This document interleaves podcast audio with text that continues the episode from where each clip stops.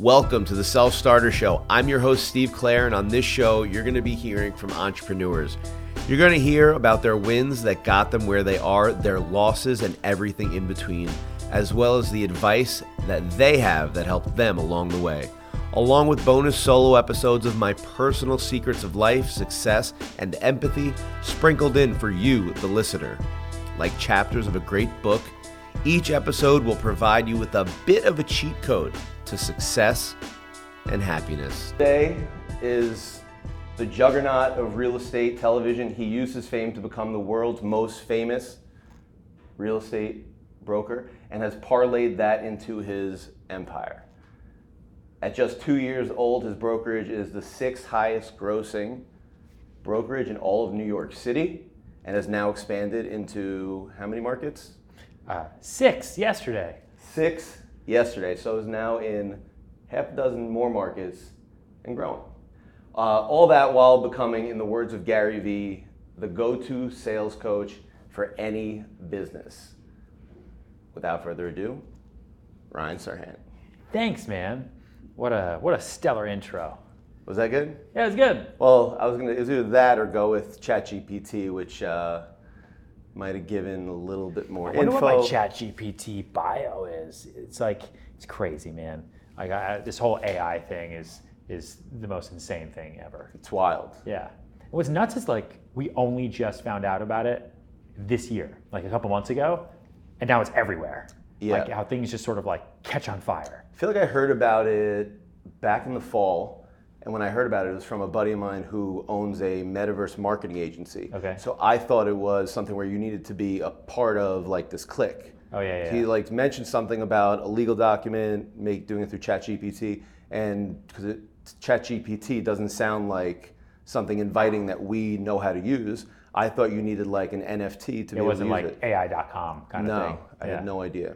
Yeah. No, but it's kind of you mentioned NFTs. It's even when, what was it, in 2021, right? I had no idea what an NFT was. Next thing you know, one person mentions it, and then everyone has them, from creators to athletes to major brands, and they just catch fire, right? And then it becomes a massive trend, and you kind of see what happens from there. And everybody was trying to create an NFT program, and I was trying to myself look at all right, if I were to create a real estate NFT program, what would it look like? And I took out a pen and paper and I wrote, this was probably a little over a year ago, wrote down the whole business model, and it just looked like an EBT model.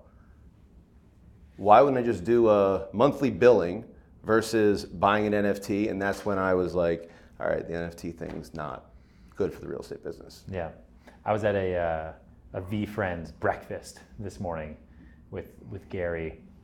And it's interesting though, yes, there's some investment value to the NFTs, and that market spiked and then has since come down, and we'll see what happens in the future. Is the V Friends program still Yeah, he still does. Full steam ahead? He still does all of his commitments that were attached to every NFT that he agreed to, and breakfast and the dinners and the VCon every year and all that stuff. So there's still very much a major community element to it, right? Which we can relate to in this business.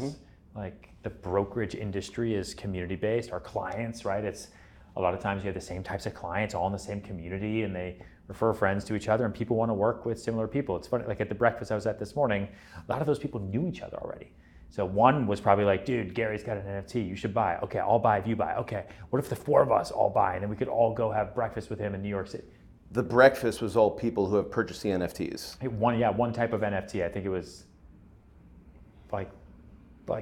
the PD pirate or breakfast burrito or tuna taco or right, but if there's anybody that needs to keep face with the NFT community, it's Gary. Yes. With the amount of content that he puts out about it. Yeah. Yeah, very much so. I just noticed your hat. Look at that. You like that? That is cool. That was fast. Yeah. Nice. Ordered these right when I made the decision. Awesome. The one with the all black. Love it. Love it, right? Yeah, it's super cool. I'll get you one. Okay, great. Thanks. You got it. All right. So I like to go back to the format of the show because we really want to know about Ryan Serhant, who he is, how'd you get here. But first, tell me what you're doing now. I know you're doing a lot, but how would you compartmentalize it? Elevator pitch. What are you doing right now?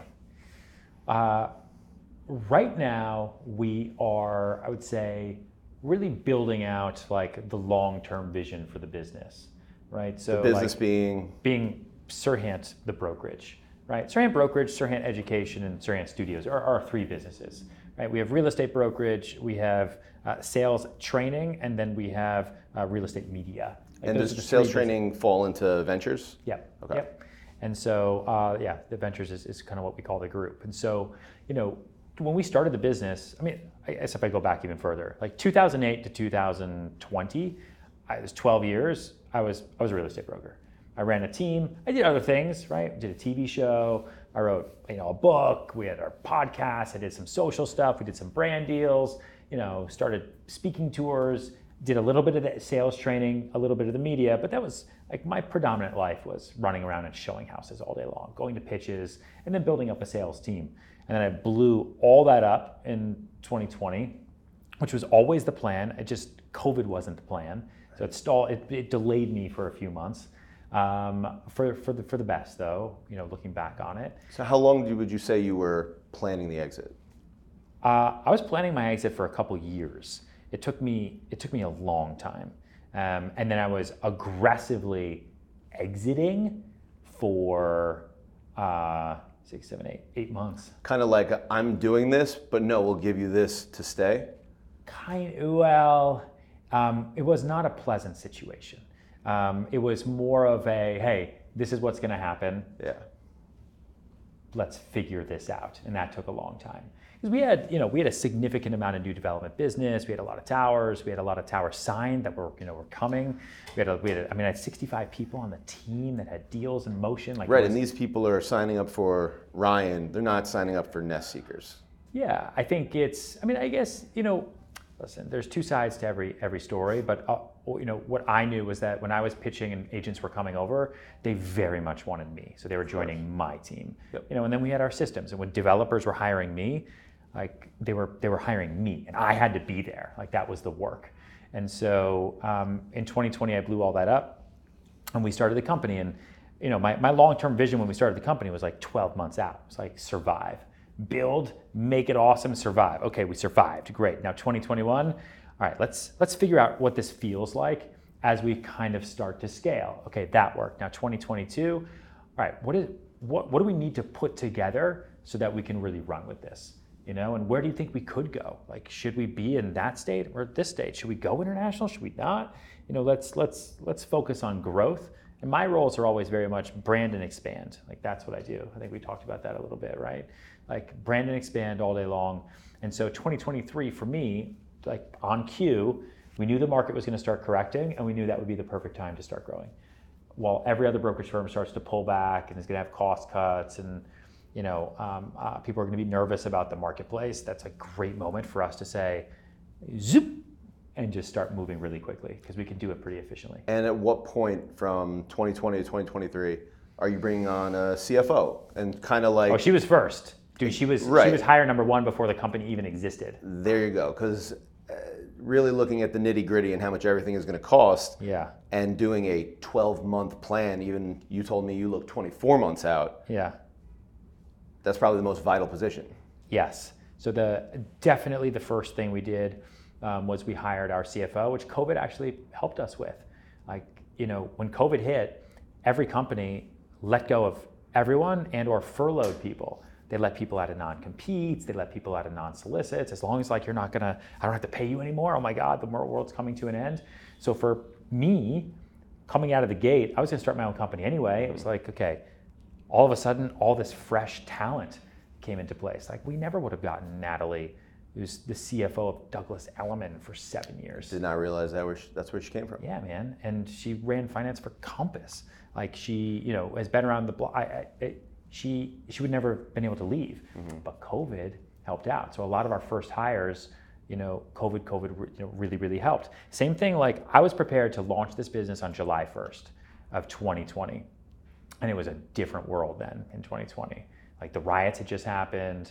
Right, it was a bad, dark time in the United States specifically, and in New York City, there was, you know, every building was boarded up. So I was like, you know what, we're gonna give this a few. We're gonna give this 2.5 months, and that gave us an extra 2.5 months to really really bake the business and find even more people, and then we started hiring from there. When you started up, was this all self-funded, yes, Ryan only, or did you have a partner? No partners. The last thing I wanted was a partner.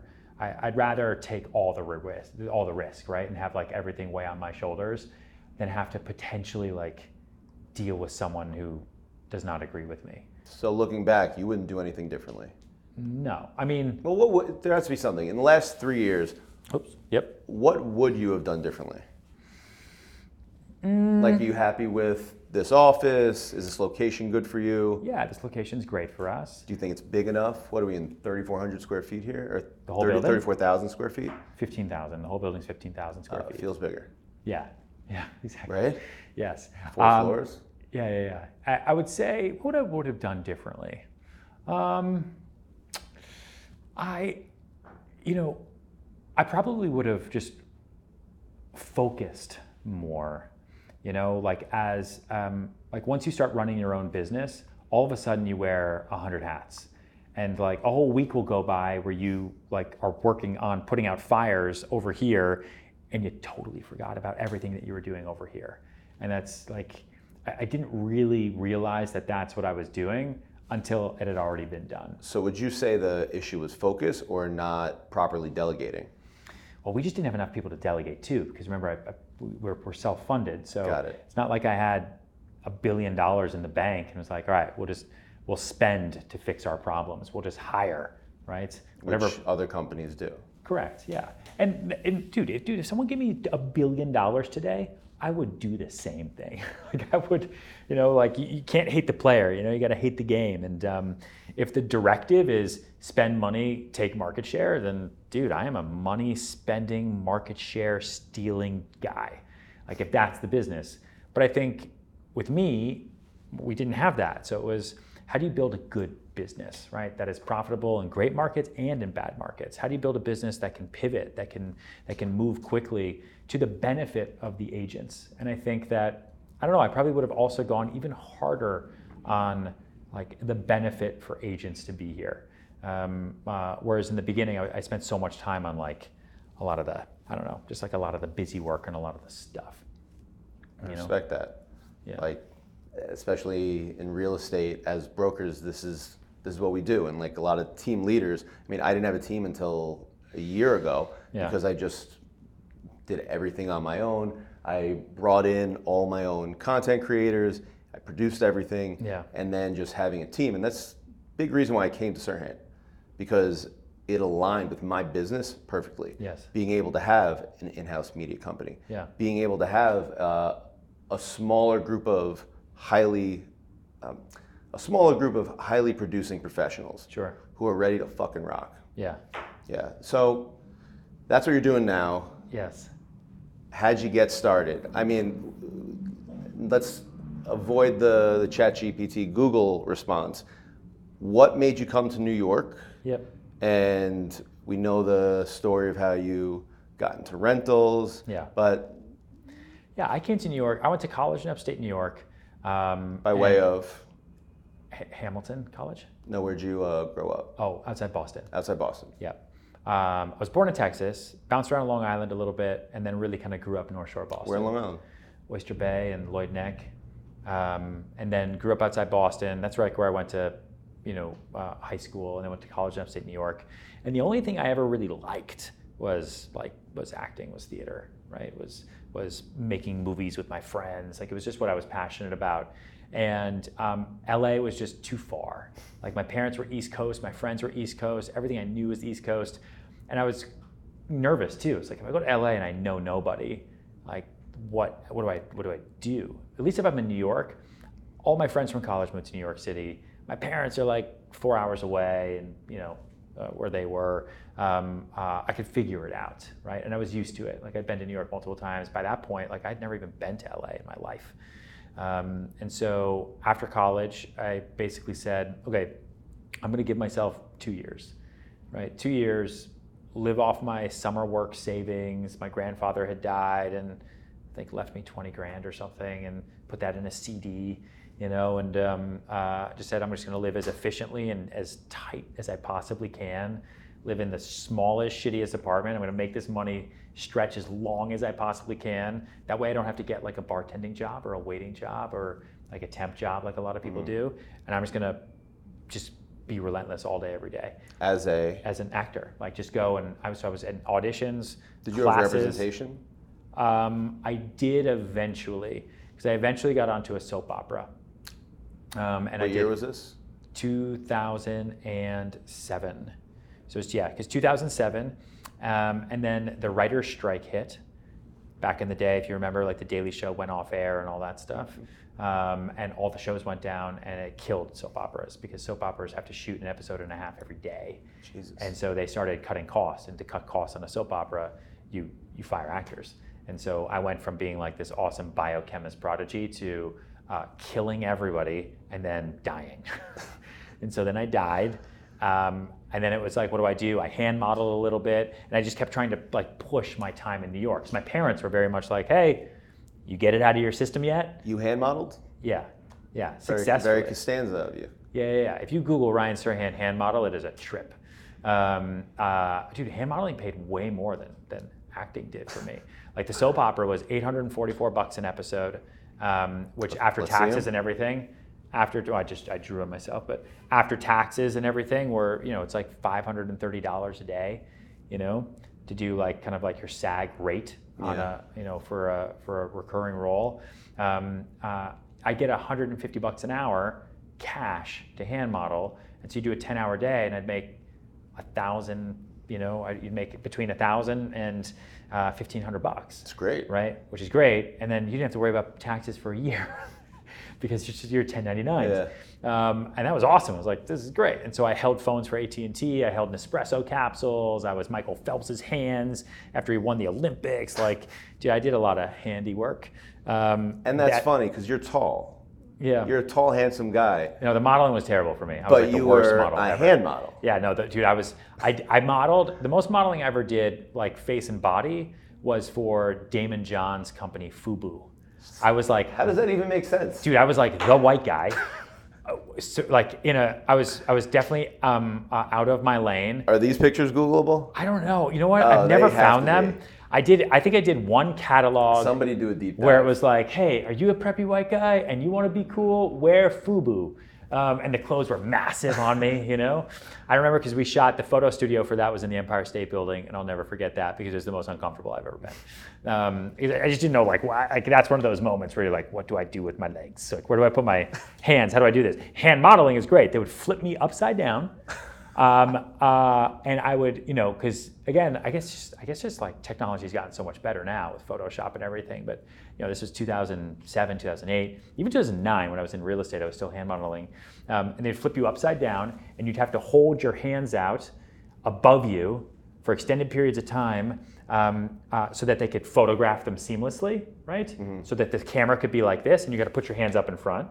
And so that you would drain all the blood out of your hands and your arms to remove all the veins. And so the cleaner your hands look, the more androgynous they look, and the more it could be like, oh, that's not a dude's hands holding that iPhone. That's just nice hands.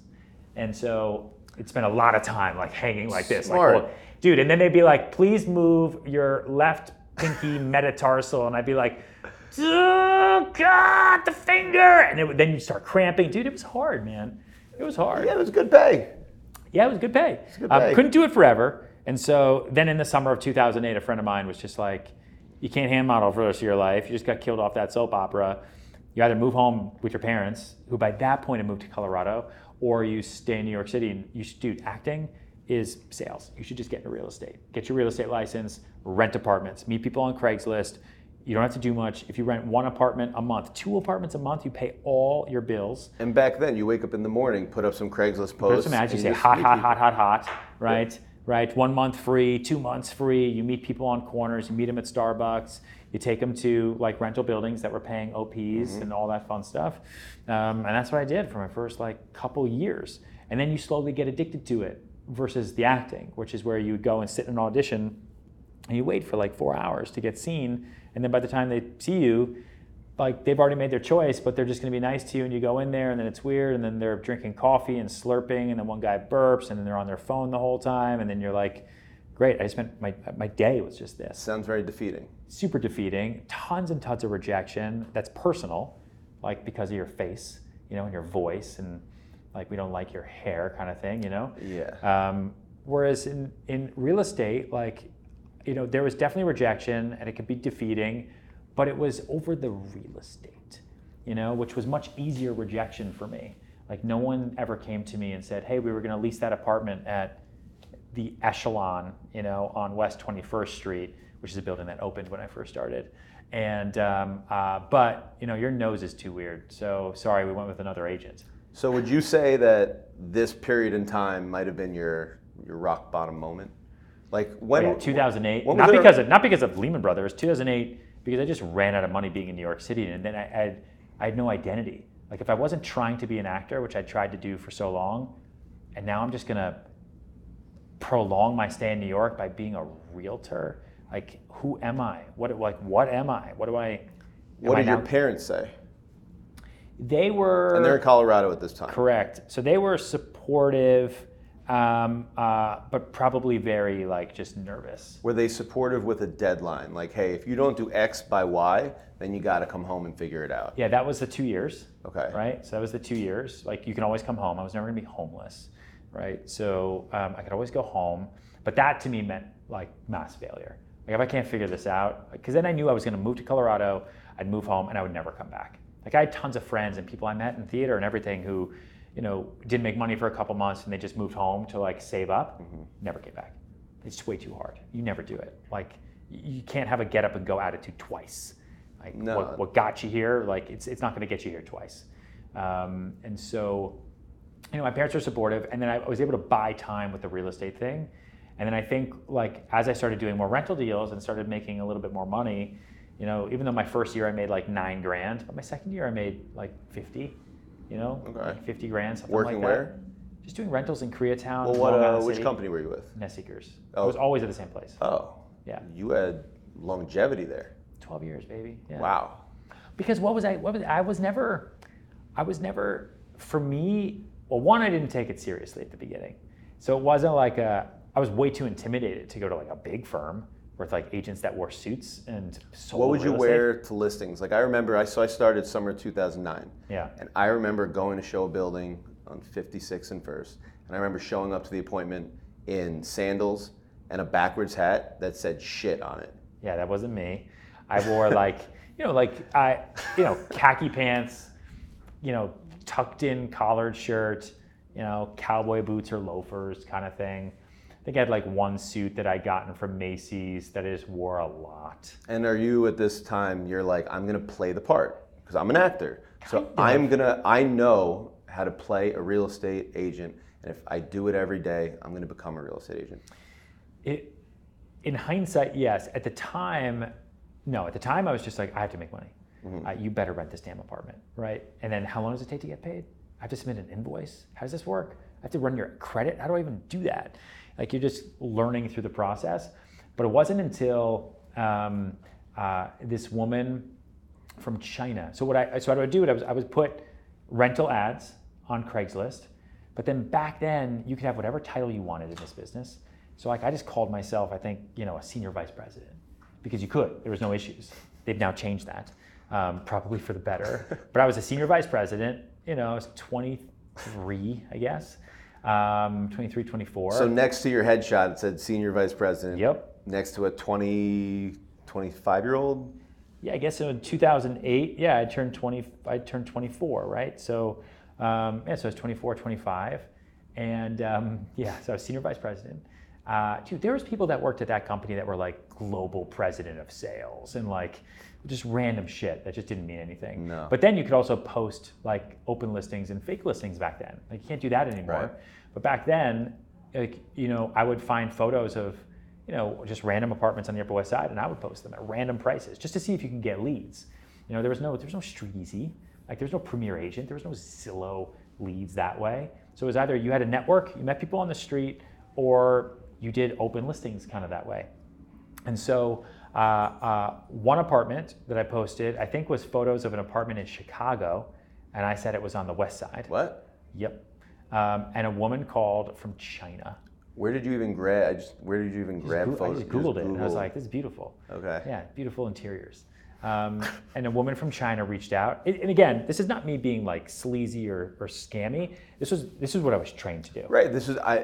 I was trained the exact same way back. So I started Boiler room. I started in 2009. It was the same thing. Wake up, put up 12 ads with catchy titles. Yeah, yeah. That's all you do. Exciting pictures. Yep. And just get the phone numbers, get the emails, and you book an appointment no matter what. No matter what they want to see, you'd have no idea what they were saying on the phone. Yep. You're like, all right, we're going to meet at this corner, 42nd and 1st Avenue at noon. I'll see you there. And then you just figure it out. Yeah. Right? And so this one woman from China reached out that said she wanted to buy an apartment on the west side. And she reached out to me because to buy an apartment. Correct. To buy an apartment. And she reached out to me because I was a senior vice president at the company. Right? And I said, great. Awesome. And my gut instinct in that moment was immediately to pass her off, just because I had no idea. Like, how do I sell an apartment? You know, it can't be that hard, but like, I had never done it before, and I had total imposter syndrome, especially this woman from China. 100%. It's crazy. And there was no one else in the office at the time, so I just sort of winged it. I was like, sure, I'll send you options. And she was very responsive and going back and forth, and then she made the decision that she wanted to fly to New York and see them, and I was like, holy shit. And at that point, I was like, wait a minute, no one else has helped me yet. I've managed this whole conversation completely by myself.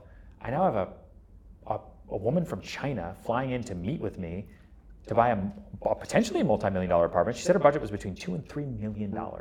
Right, so your communication with her at this point, email, right, because there's no FaceTime. Yeah. Any bit of that was just on Skype. Yeah, she just saw my headshot. So she knew I was young, but she didn't know I was like young. No, she knew you had a great title though. Yeah, you were responsible. Title. Yeah, I was a hustler, right?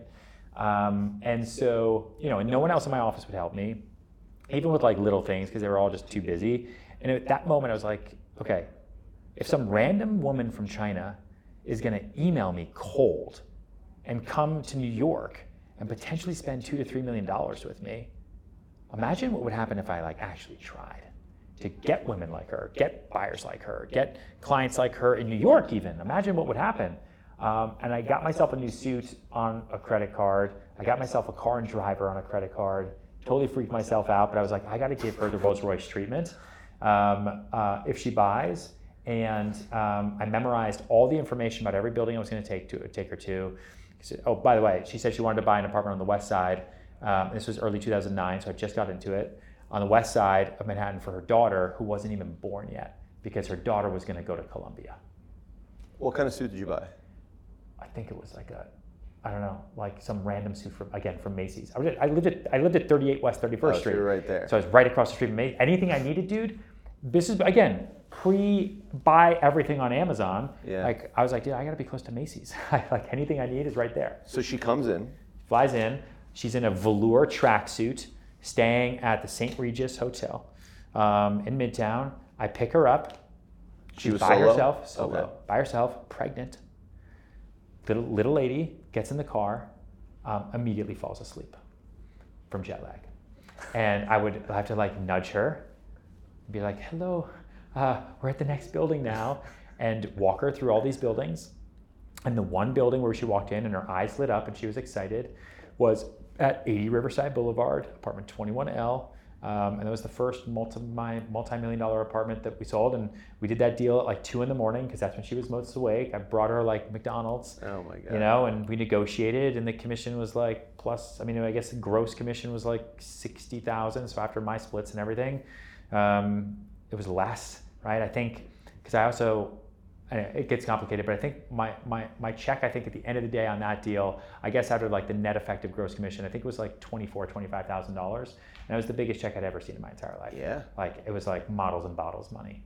I held it in two hands and took it to the bank, and to when it finally closed and I finally deposited it. And that was, my rent was $1,100 a month. So that was 2 years of rent that I just put to the bank. When you close that deal, who's the first person you called? Dad.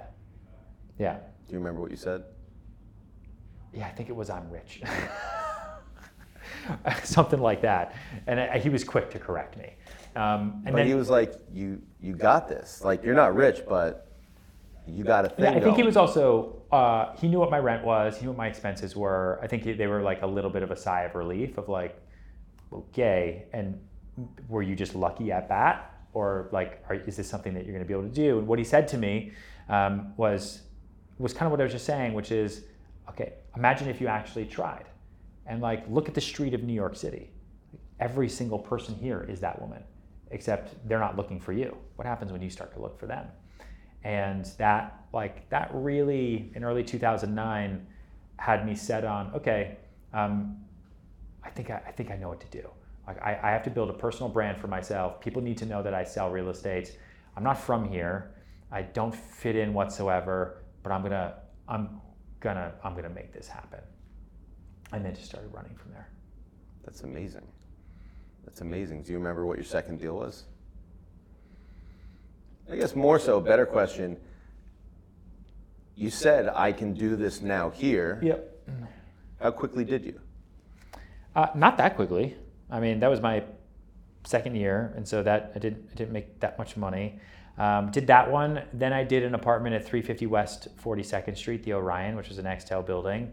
And then I met these renters and I convinced them to sell their place. It was like $600,000 at Sterling Plaza, which is on East 49th Street. And then they bought a place with me. So it was my first like, hey, sell by, which I thought was awesome. Because it was basically like one client relationship and two deals. Yep. And they bought a place at the Atelier at 635 West 42nd Street.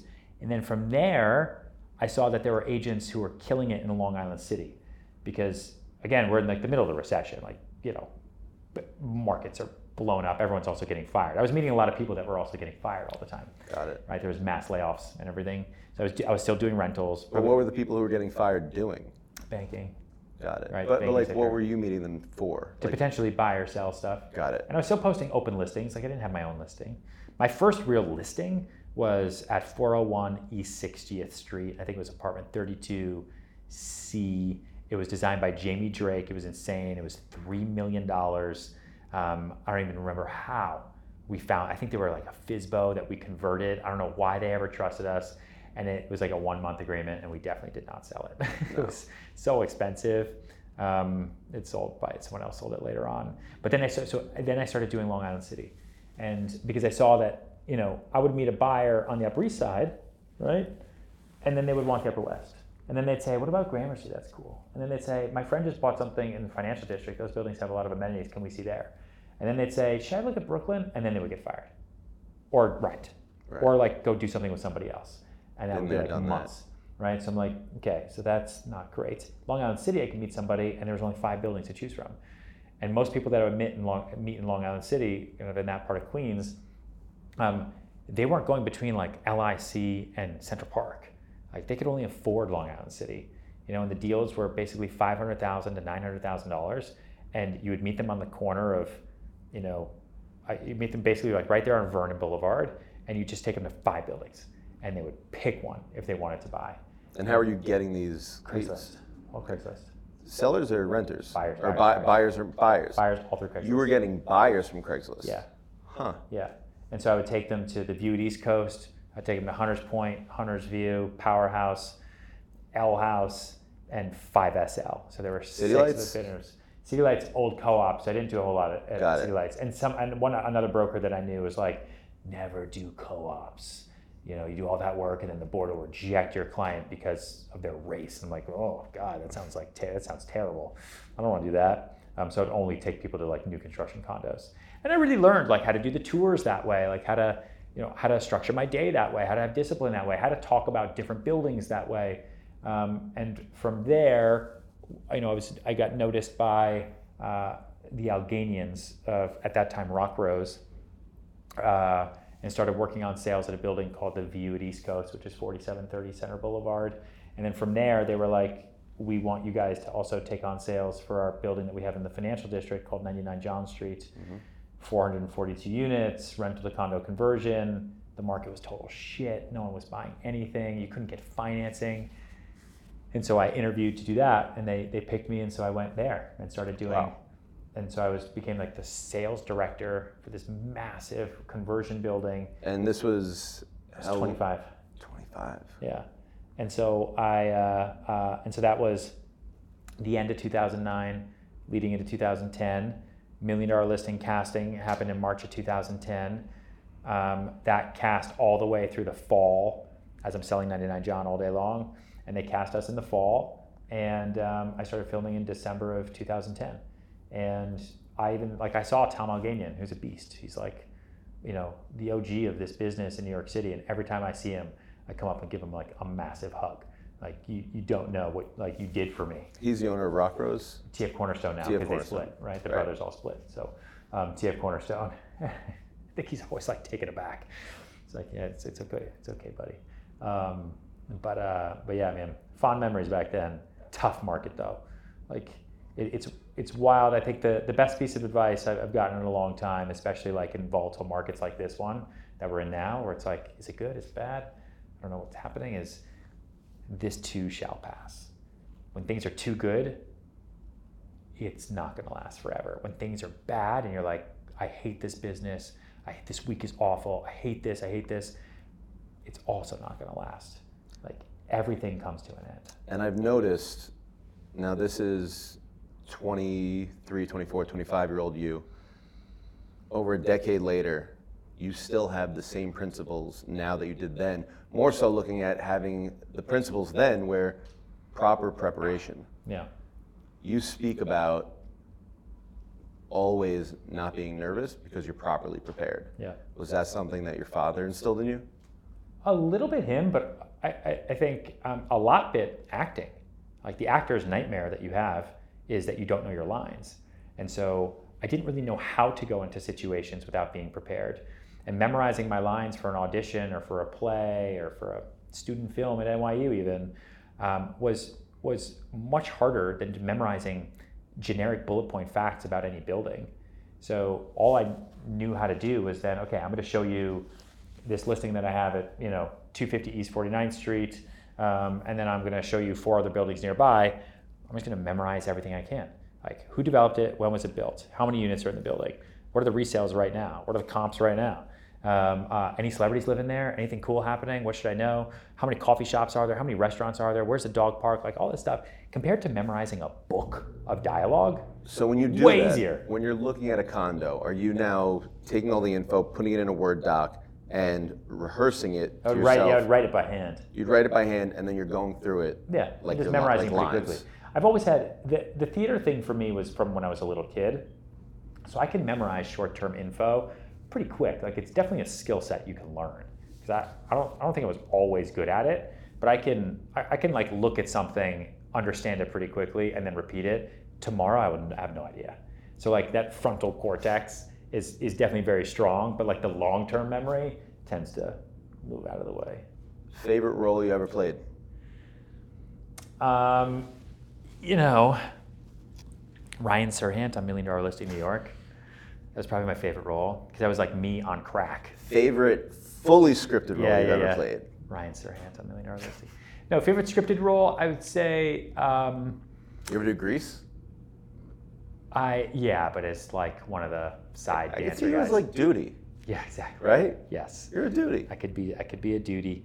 I played Stanley Kowalski in A Streetcar Named Desire. And that was probably like a very intense, I don't know, that was just such a cool time. Cause you had like, dude, like if I knew then what I knew now, I would've told myself just to chill, like just relax. I think it was like a very stressed out. Well, you're saying it like that. Student.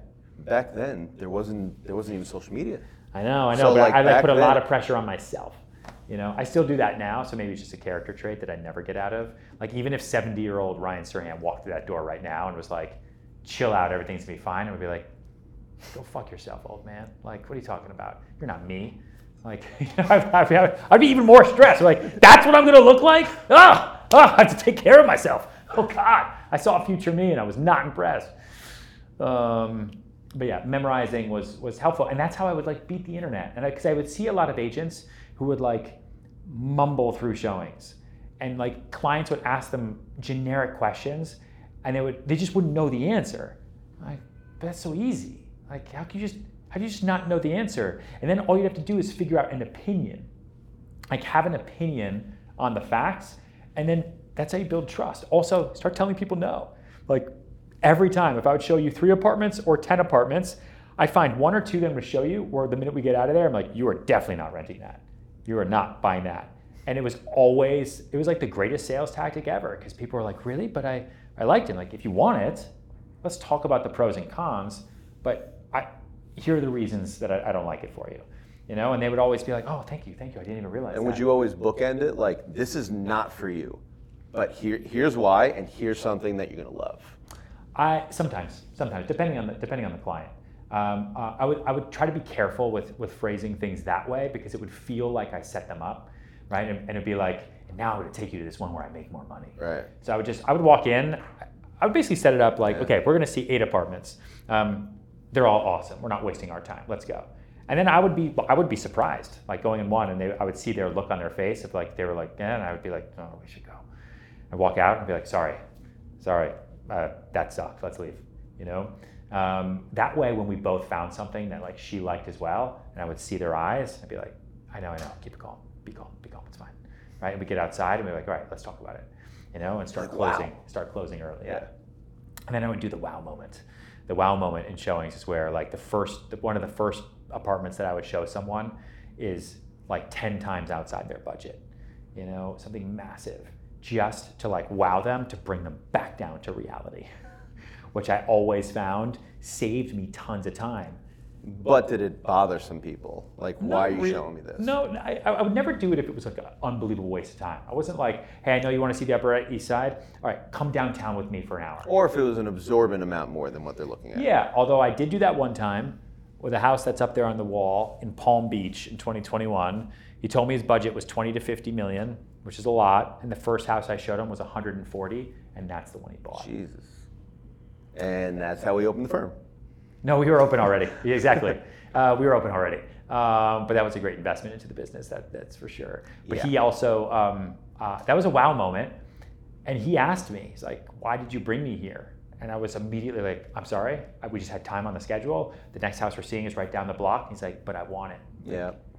And then my gut instinct was, no, you do not want this. This is not what we can. Go get your wife out of the closet. We're getting in the car. Oh, boy. We're getting out of here. Like, just play the no. Because if I was like, awesome, let's do it. Let's write up an offer.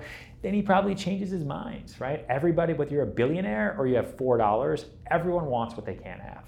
They all want to feel like there's someone else who wants it. Right? So I'm going to go get something for $50 million, but someone else is buying this? Yeah. Fuck that. Exactly. This is mine. I do that. I took him, the next place was like $53 million, and I think like he vomited. Think about what we're talking about. But it's all relative. 50, you're right. It's all relative. Yeah, I hear like you. Like $53 million yeah. is insane. Dude, it's exactly. But it's, but listen, it was great value. It's an amazing house. Like it's not gonna, no one's ever gonna rebuild it. You know, so still kind of relatively a great deal. So there were great purchases that we were doing through Florida in 2021 and 2022. You know, and it's, you know, Florida is a pro-business, pro-development state, mm-hmm. you know. And a lot of those New Yorkers that came down used New York tax money. Whatever money they were going to give to the New York government, like the 15% all in basically, they'd say, okay, I'm going to go buy myself a beach house instead. I do not need to be here anymore. It's New York's loss. Man. Now it works out that we have a presence down there. Yeah, as of yesterday. So, speaking of having a presence. Yeah. 3 weeks ago when I first started here, we had our initial meeting, yep. A protocol meeting. Yep. So you have a meeting with everybody. Now you walked in the room, and I don't know why, I got nervous. With me? Off the bat, with you. Oh. I got nervous. And I prepared, I had... You did prepare, you had a whole presentation, everything. I had an awesome presentation. Yeah. That I knew was going to make your head explode. Yeah. But initially, I froze up and I was like, so how'd you get a $1 million listing? Not that I don't give a shit, but like, I didn't really care how you got a $1 million listing. I could have Googled it, we could have talked about that at any time. In my head, now you're talking and I'm like, tick, tick, tick. I know we have 30 minutes, 27 minutes, 22 minutes, and I'm like, don't interrupt him. when can we stop and get to the pitch? Now, you should have interrupted me. Dude, I didn't, just so you know, like that didn't read to me whatsoever. 100%. So what I want to ask is, you have these protocol meetings with everybody that joins the firm. Yeah. Kind of. In my head, I also was thinking the first time, not that you gave this impression, but I only have 30 minutes. He's just doing this because it's protocol. He doesn't actually care. Do you care? 100% I care. Why? Yeah. Because I think it's a big risk. I don't think it's a risk, really, because I know that I'll take care of everybody. But I get it. Like, every agent who comes here has 1,000 options. Start your own company, go to this brokerage, go to that brokerage, do whatever you want. You don't have to come here. Like, you don't have to work here. You don't have to deal with me and our stuff. And like, there's so many places for you to work. Like, I am very, very, very grateful and super excited for everyone who chooses to hang their hat here. And so if I had the time during the day to have hour or 2 hour long meetings, like I totally would. You know, and as we get to know each other, we'll spend a lot more time together, but at least like in that first kind of 10-day window, I like to at least make sure, like, let's have a high efficiency, like, sit down. Like, no matter what my schedule is, no matter where I am, like, I make time for agents first, because I'm a real estate agent at the end of the day, less and less now, but I'm a real estate agent.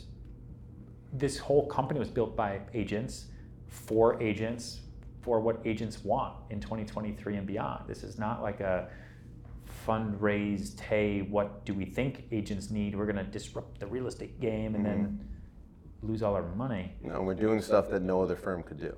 Like, literally. Yeah, they could do it, but it would be false. So, like, you know, every other firm could, dude, there's other, man. Well, no firm has Element has $200 million in cash. They could hire a studio. But it would be false. They could, exactly. Right. It would be like And One making basketball sneakers. Sure. Yeah. Sure. Yeah. It would be off brand. Yes. Right? The same way, like, I don't know, you know, I'm trying to think of what other company, like, if I all of a sudden was like, you know what? I love what Sotheby's and Christie's do. I'm gonna set up an art auction house here. It'd be called like Serhant, I don't even know, Serhant Auction House. Like, could I do it? Serhant sure. Art, yeah. Whatever. Could I do it? Yes. Would it be false, inauthentic to our brand? 100%. So, like, why would I enter that world? And so, like, I knew what my value add was gonna be for every agent that was ever gonna be here. And I just said, listen, let's just go hard on that. My value add is not gonna be in having cubicles and bench desk seating all over the place, and it's not gonna be in this, and it's not gonna be in that. I wanna help every agent and every team build their own brands to help generate more business, to make more money for the rest of their lives, right? I wanna work hand in hand in them and do deals together and go on and take on the universe. And that's gonna be our thing. Let's see if it works. I love that. Now, give me one word of advice to anyone trying to make it in New York. In New York? One word. One word. So this is one word with a hyphen, okay, which is just follow up. Like, follow up is the secret. Like, that's it. Like, just follow up. Yeah. Like, follow up forever. Follow up is what I will say all the time, even to buyers who are like, you don't have to email me as much. I'm like, I follow up with you till you buy or die, just so you know. And then when you do die, I will mourn you and cry, and I will come to your funeral, and I will sell houses to your entire family. Right? Love that. Yeah, and I tell them, like, to their face. It's kind of funny when I say it, but I'm also dead serious.